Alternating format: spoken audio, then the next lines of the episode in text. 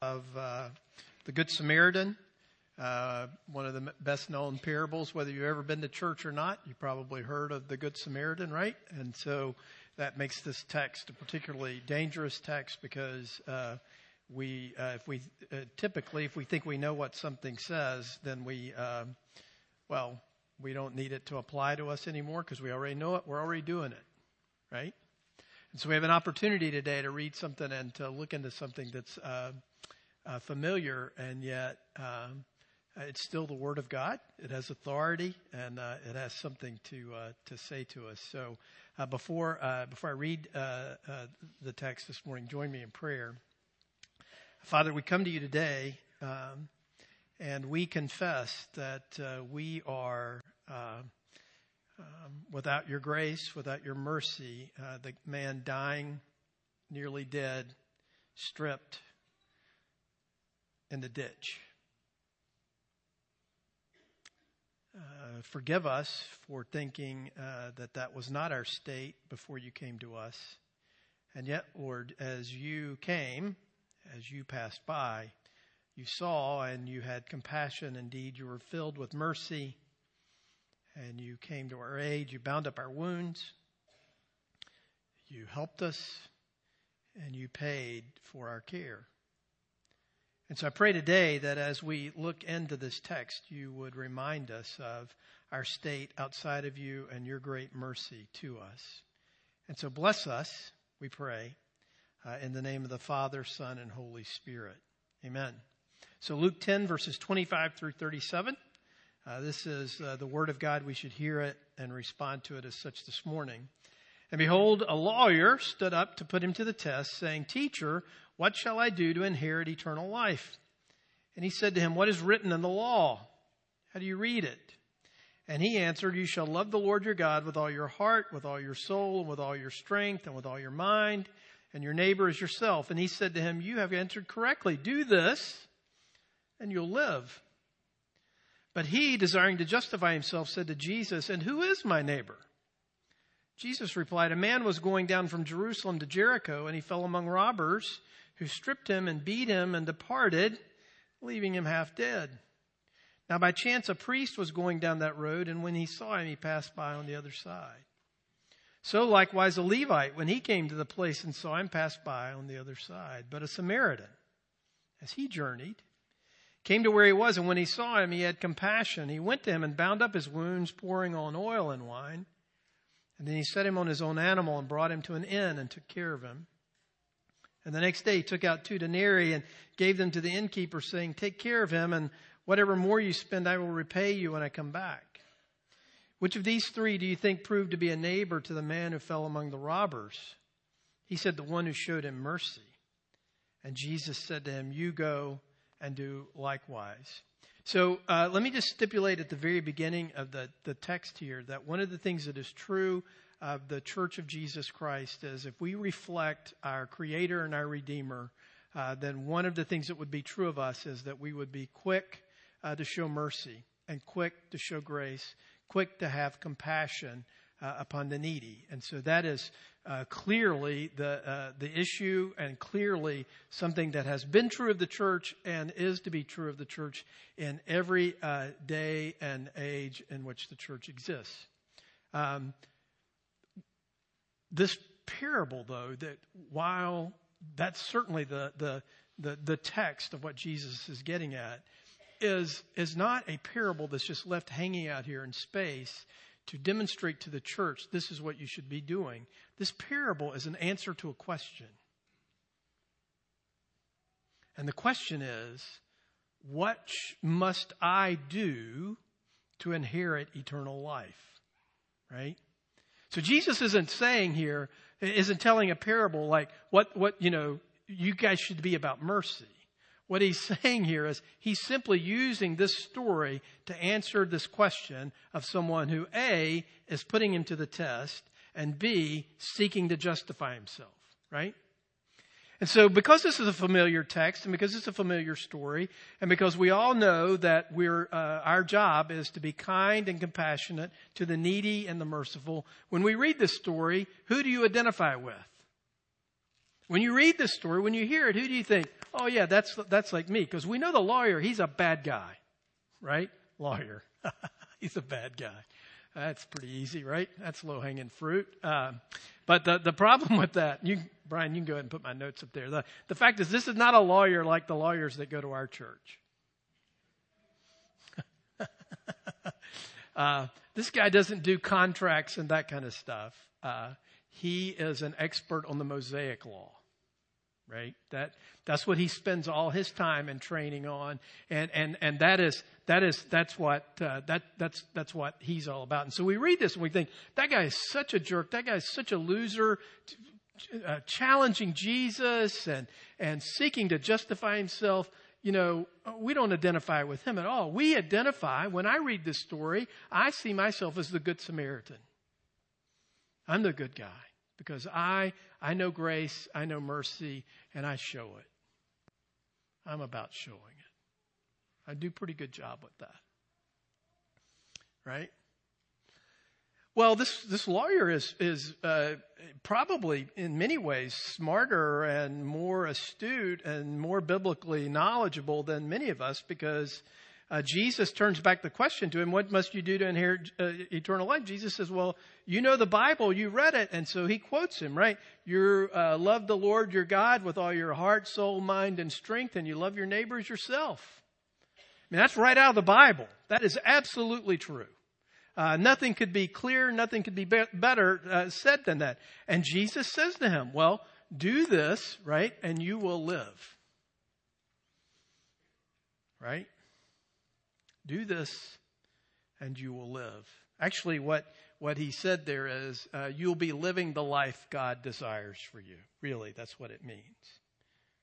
Because you see, what, what Jesus is getting at here and what, what kind of ter- begins to make me a little uncomfortable, make me a little anxious about this is that, that when the, uh, um, uh, the lawyer says, What must I do to inherit eternal life? Well, what Jesus is saying here is that eternal life is not just life that goes on eternally. It's not just life that goes on forever and ever. The, the life that he's talking about here has a particular quality. And the, the, the quality of eternal life is the life of loving God with all your heart, soul, mind, and strength, and loving your neighbor as yourself. That's what real life is. It's not just drawing breath. It's not just eating. It's not just living, but real life, the life that God gives us, the life that God desires for us, eternal life, life that reflects God, is a life that is given over to loving God with all our heart, soul, mind, and strength, and loving our neighbor as ourselves. So the truth of the matter is, that's life. And we hear that and we are like, yes, that's it. I like that. Loving God, loving your neighbor. That sounds like something I can get on board with. Right? Uh, and it's a good thing because uh, you should get on board with it. Um, Friday morning, I get up early and I, I go meet some guys at uh, at Chick Fil A. And uh, as I got up Friday morning early, I looked in our refrigerator and I realized that before the weekend got here, someone needed to be merciful to us because uh, we were running short of food.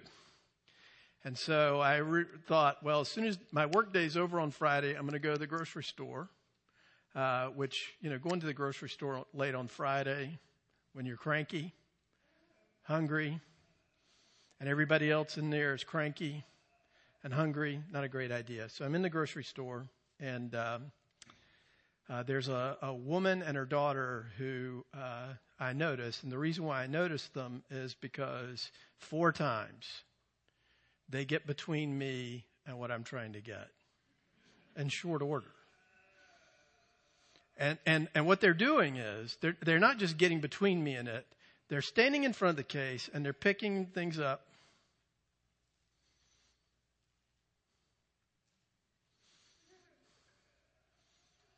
And I'm beginning to think the, after the fourth time that, uh,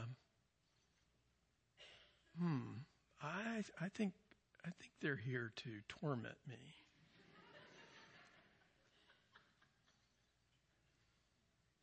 So after the fourth time, they move on.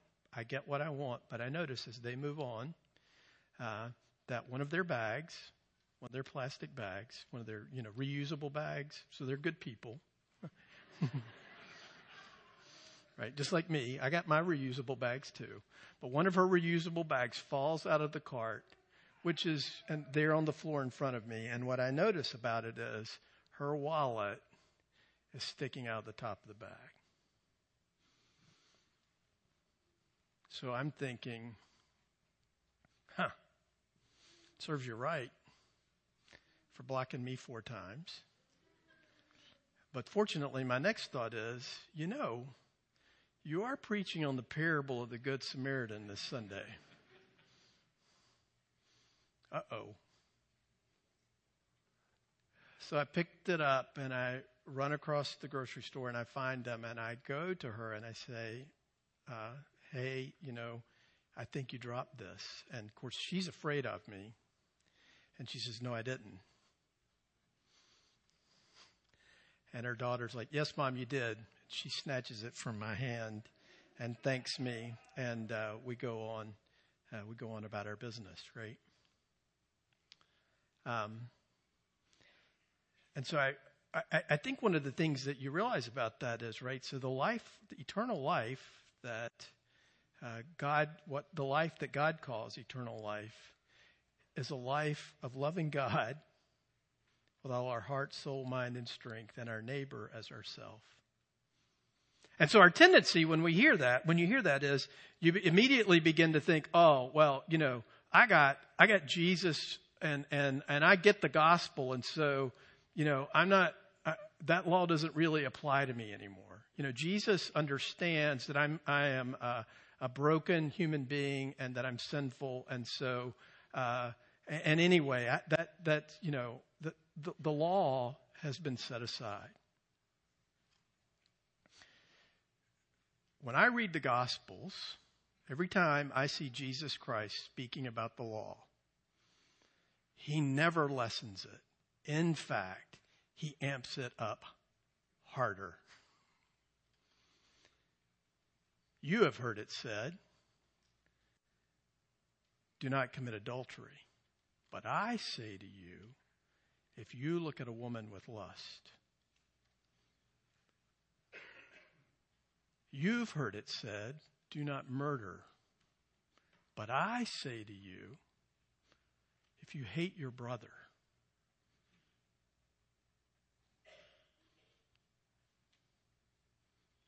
right?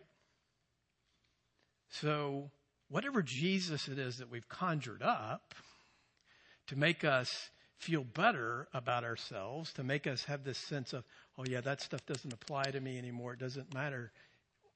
It, it's, I don't hear Jesus saying, hey, you know all those laws there, Mr. Lawyer? None of that applies anymore. He never says that, right? So let's let's look at this then, because Jesus, after all, does say at the end of this parable, "Go and do likewise," right? So what are we to make of it? Well, some of the work I did this week looking around, I came across a couple of good things here. So we should pause here for a moment and not rush on too fast to the story Jesus tells next. Because you see, what we have to see here is, is that as Jesus is, is addressing this, and Luke is including this in his gospel, what he wants us to do is, is to identify here with not just, you know, to think that we are taking Jesus' seat and we're able to be able to say and to look around and to understand, well, I'm doing pretty good about loving my neighbor and, and, and loving God. You know, I look around and I see some of you, I'm an expert in the law and I don't think that you're doing it so well. But, you know, if you'll listen to me and do it the way I want you to do, then, then you, you too could be able to do that, right? So it's a, it's a funny thing that, you know, while we might say that the law doesn't apply so directly to us, we're very quick and very swift to see how it applies to other people's lives, right? So we shouldn't rush on too fast to the story that Jesus tells next because because for many of us, how, how do we think, you know, don't many of us think this way? That loving God and loving your neighbor is living. We think that, right? We, we've heard that. And after all, you're supposed to say, yes, that is living because after all, I am in church and how are the people around me going to know that I'm really a good Christian if I don't nod my head and say, yes, loving God and loving your neighbor is what I'm all about? Right? Or do we start with a different view of life, a more self-centered view of life? Oh, I'm not self-centered. Well, uh, that, you know, this is my life really to, to live how I want. And so think that loving God and loving others is not my life, but an intrusion into my life. That if I get interrupted, and if I have to stop what I'm doing, if I need to go out of my way to help someone, then that's getting in the way of my life and my living of it. right? Uh, years ago, I was uh, in, involved in training for a, a, a Christian uh, ministry program, and, and the guys that were there with me were, and I was asking them, "Well, why do you guys like this so much?" And they said, "Well, you know, this is a really great program because you know it's an easy way to be obedient."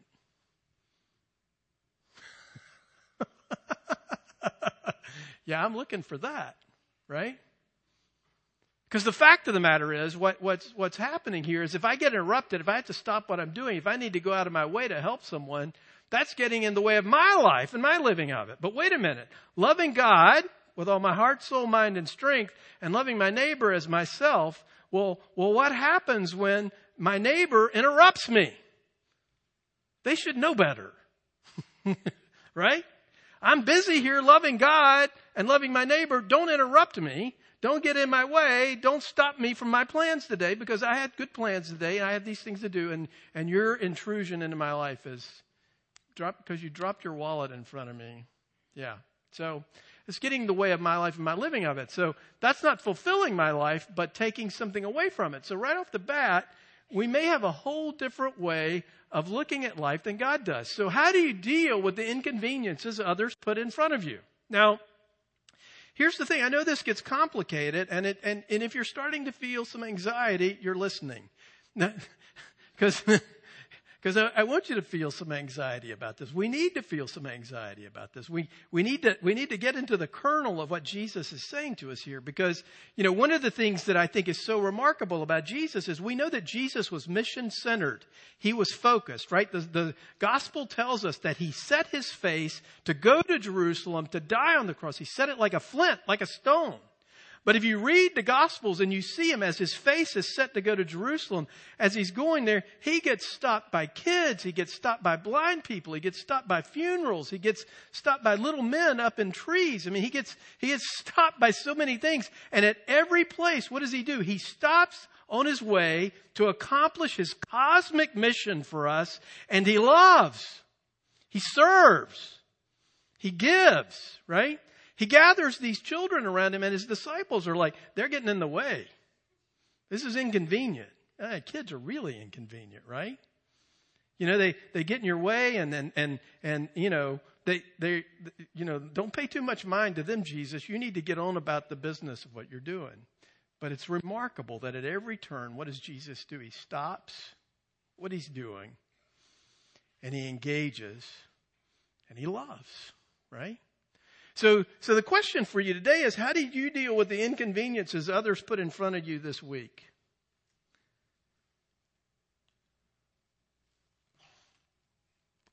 But then there's this too. You know, when I do actually help my neighbor, am I loving him as myself? Or even as I do it, am I resenting her for needing my help? Right? But it's worse than that. I, I, I tend not to resent people who need the help because, you know, I, well, I'm a better person than that. but I do get bitter towards others for not helping me, and uh, when I when I'm trying to help somebody else, like you know, I'm looking around at all you able-bodied and people, and I'm like, how come you're not helping me with this, right? One of the one of the most honest conversations I ever had with anybody in the church was a guy uh, who's still a very good friend of mine who uh, uh, was in the original group of people that started the church, and after about two two and a half years, he quit. He had to leave. Couldn't stay anymore.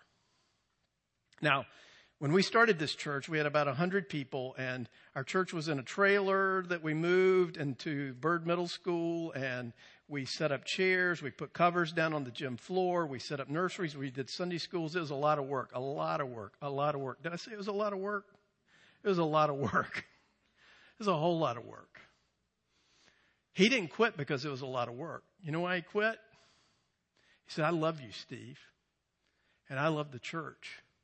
But if I have to carry one more bin down this hallway and watch other people stand around, drink coffee, and talk to each other and not lift a finger to help me, I might not be a Christian anymore. Right? God loves an honest man, right? Right? So, do I begrudge uh, the expense and the inconvenience. And after all, you know, because when we hear this word that what we're going to be about is loving our neighbors as ourselves, the neighbor that I conjure up in my mind that I'm going to love and show mercy to is always the person who's the deserving neighbor, the deserving poor, the deserving broken. The problem with that is, the problem with that is, you know, if, if I look at you as somebody who is deserving of mercy, show me your books, and show me how you spend your time, show me how you spend your money, and I will show you you're not deserving at all because, you know, cable, cell phone, right?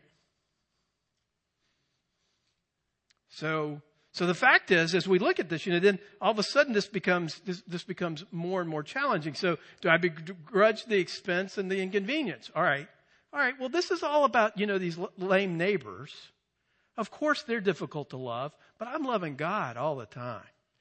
Uh, but does that then corrupt my love for God by questioning Him and His ways and His love for me and not wanting the life or the people that He's given me? To love them and to receive love from them, right? I mean, after all, you know, if, if you're such an inconvenience to me and God is sovereign and He's in charge, then He stuck this convenience and inconvenience in front of me. right? And so, so all of a sudden it becomes very difficult for me to say, you know what, I'm loving God all the time because God's irritating me a little bit here by putting me in this situation. Look, God, I'm trying to love you. Why did you put this person in front of me that now I need to serve? This is kind of getting in the way of me loving you. Right?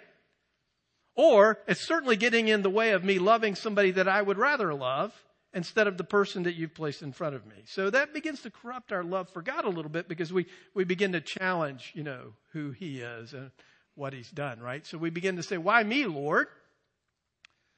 Why is this so long? Why, why this? Why so much? You know, why, why is this happening to me, right? So, so which puts us in a difficult position because if loving God and loving neighbor is the law, then I'm not only not doing the law by virtue of how I deal with the inconveniences, honestly, I probably don't really want to do the law. If left to my own devices, because what I'm faced with is, well, now all of a sudden I've got to, you know, I, I, I want to be able to pick and choose how mercy works. So the lawyer is coming to Jesus and he's wanting to, to test Jesus, which is always a, not a good idea. And, and secondly, he's coming to Jesus and he's trying to justify himself, right? Next slide. So, so what we tend to do is we tend to justify ourselves by either minimizing the law, right? By saying, well, Jesus didn't really mean that. Or, you know, I'm covered in grace, so none of that stuff matters. Or, or what we end up doing is, uh, is saying, actually, we kid ourselves into thinking, because I'm doing this very well, then obviously I'm, you know, I'm okay, right? So Jesus tells him the parable, right? Who's my neighbor? Who is my neighbor? So what his expectation is, is that what Jesus is going to say is what all the rabbis in the first century would have said. Well, your neighbor is, uh, is your Jewish brother or sister, particularly your Jewish brother. And if you find him in trouble or in need and, and, and he's deserving of your help, uh, then you help him, right? So Jesus tells him this story. Now, one of the things that I think is profound about this is why does Jesus use this story to answer this question? Who's my neighbor? Why does he, why does he do this? Why doesn't he just tell him, well, your neighbor's anybody? Because the fact of the matter is, the expectation is that he's going to say, well, it's your Jewish brother or sister. Well, the law is very clear. We could go back and read in both Leviticus and Deuteronomy that the stranger within your gates is your neighbor. Right? The Gentile within your gates is your neighbor and you're to love them as well. Right? So, so he, there was already an attempt to minimize the law. So why doesn't Jesus just answer in that way? Why does Jesus tell him the story that he tells him? But you see, I've thought about this, and I, one of the things that I wonder, I mean, after all, and this is speculation, admittedly, but I think, I think there's something worth thinking about this is perhaps Jesus tells the story of the priest who passes by and the Levite who passes by, good observant Jews who are keeping themselves pure by not touching blood or possibly dead bodies.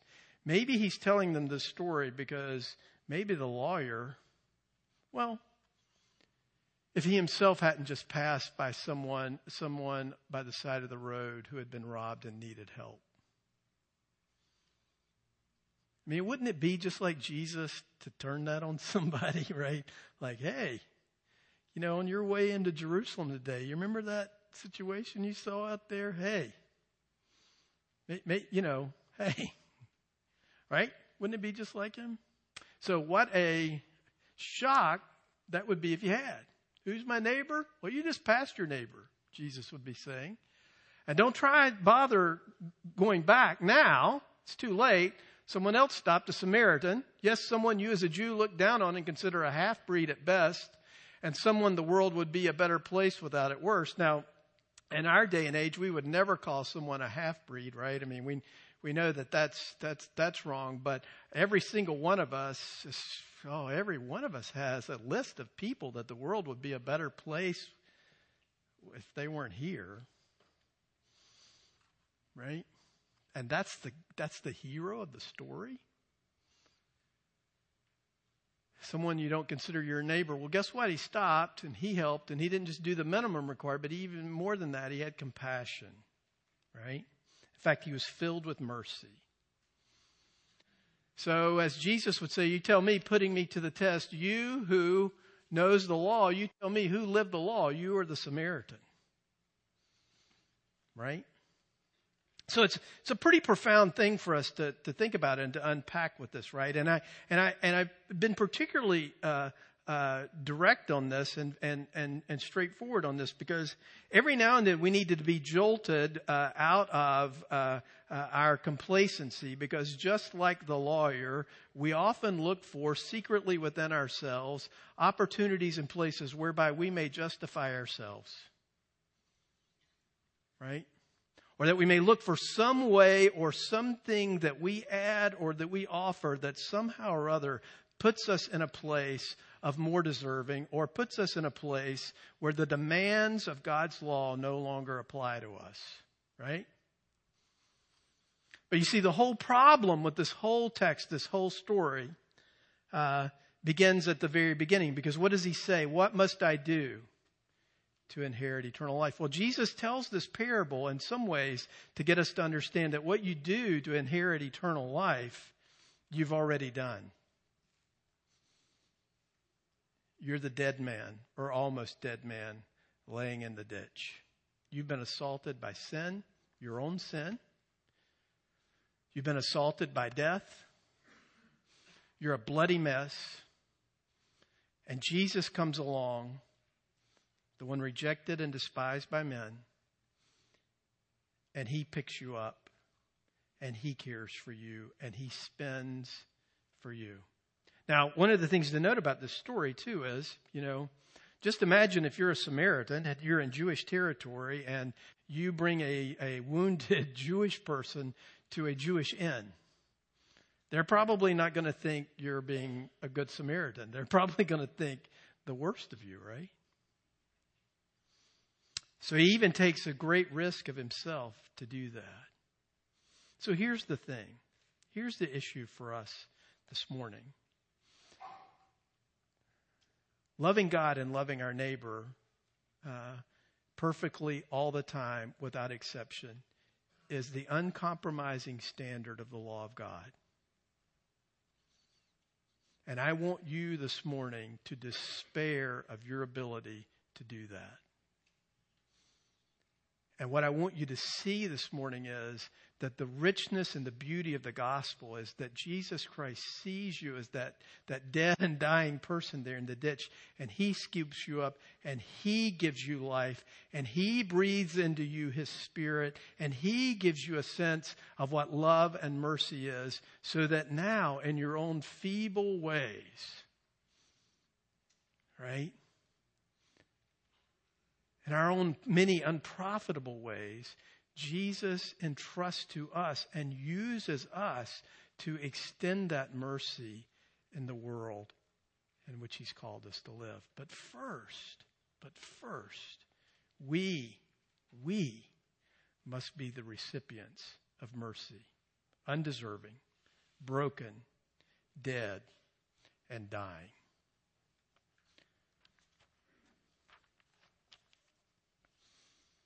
For I received from the Lord what I also passed on to you. The Lord Jesus, on the night he was betrayed, took bread, and when he had given thanks, he broke it and said, This is my body, which is for you. Do this in remembrance of me. And the same way, after supper, he took the cup, saying, This cup is the new covenant in my blood. Do this whenever you drink it in remembrance of me. For whenever you eat this bread and drink this cup, you proclaim the Lord's death until he comes. Let's use this prayer of confession printed in the bulletin, also up on the screens behind me. Most merciful God, we confess that we have sinned against you in thought, word, and deed by what we have done and by what we have left undone. We have not loved you with our whole heart. We have not loved our neighbors as ourselves. We are truly sorry and we humbly repent. For the sake of your Son, Jesus Christ, have mercy on us and forgive us.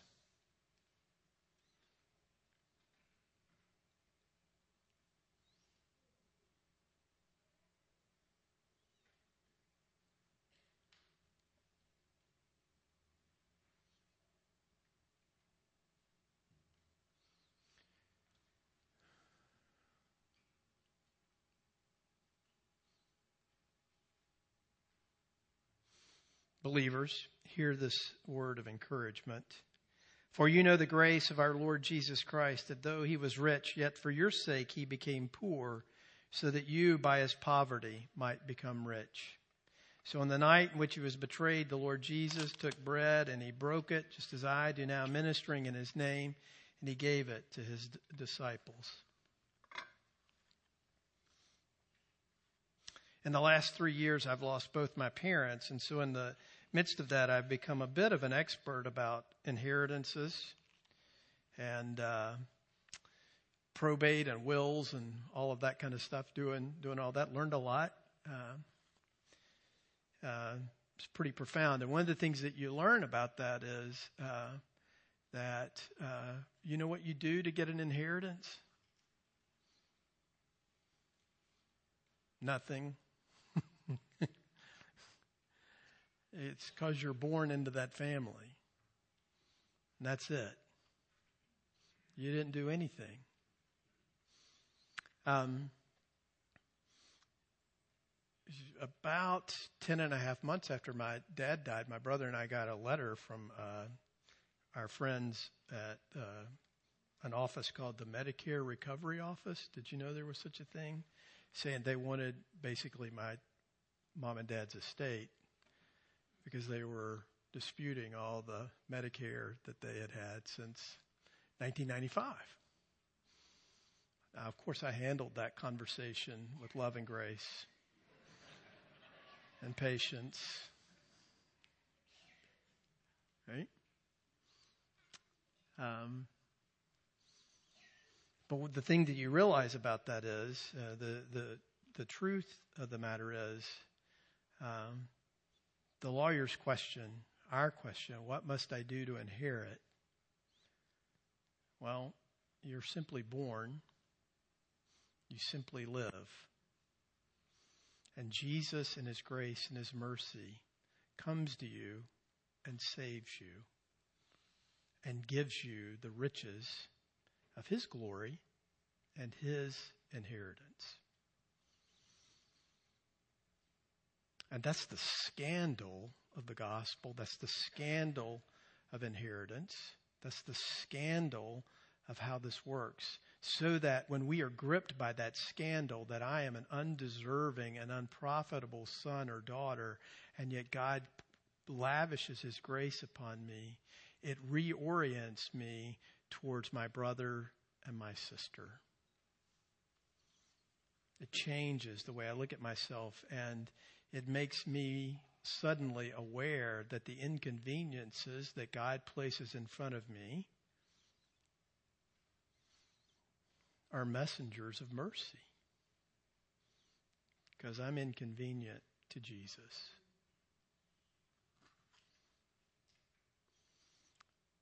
But God, in His grace and His mercy, continues to scoop me up out of the ditch. Now, for many of us, you know, we got, Jesus came along and got us out of that ditch and put us and took care of us and healed us. But many of us keep going back to the ditch because for some odd reason, death and dying feels more comfortable or better to us uh, than living in dependence upon the mercy of our Savior. But Jesus keeps picking us up, keeps binding our wounds, keeps spending himself in care for us. If that's your hope today, and you have proclaimed that to a body of believers somewhere, Jesus welcomes you today to sit at his table, to be renewed, to be restored, and, and to allow your inconveniences to be touched by his grace and mercy and to allow yourself then to be transformed and changed into someone who looks like your Good Samaritan, my Good Samaritan, Jesus Christ. As the uh, elders and deacons come down front uh, this morning to assist me, let me remind you that the outer ring is wine, the inner rings are grape juice, all the bread is bread that is gluten free.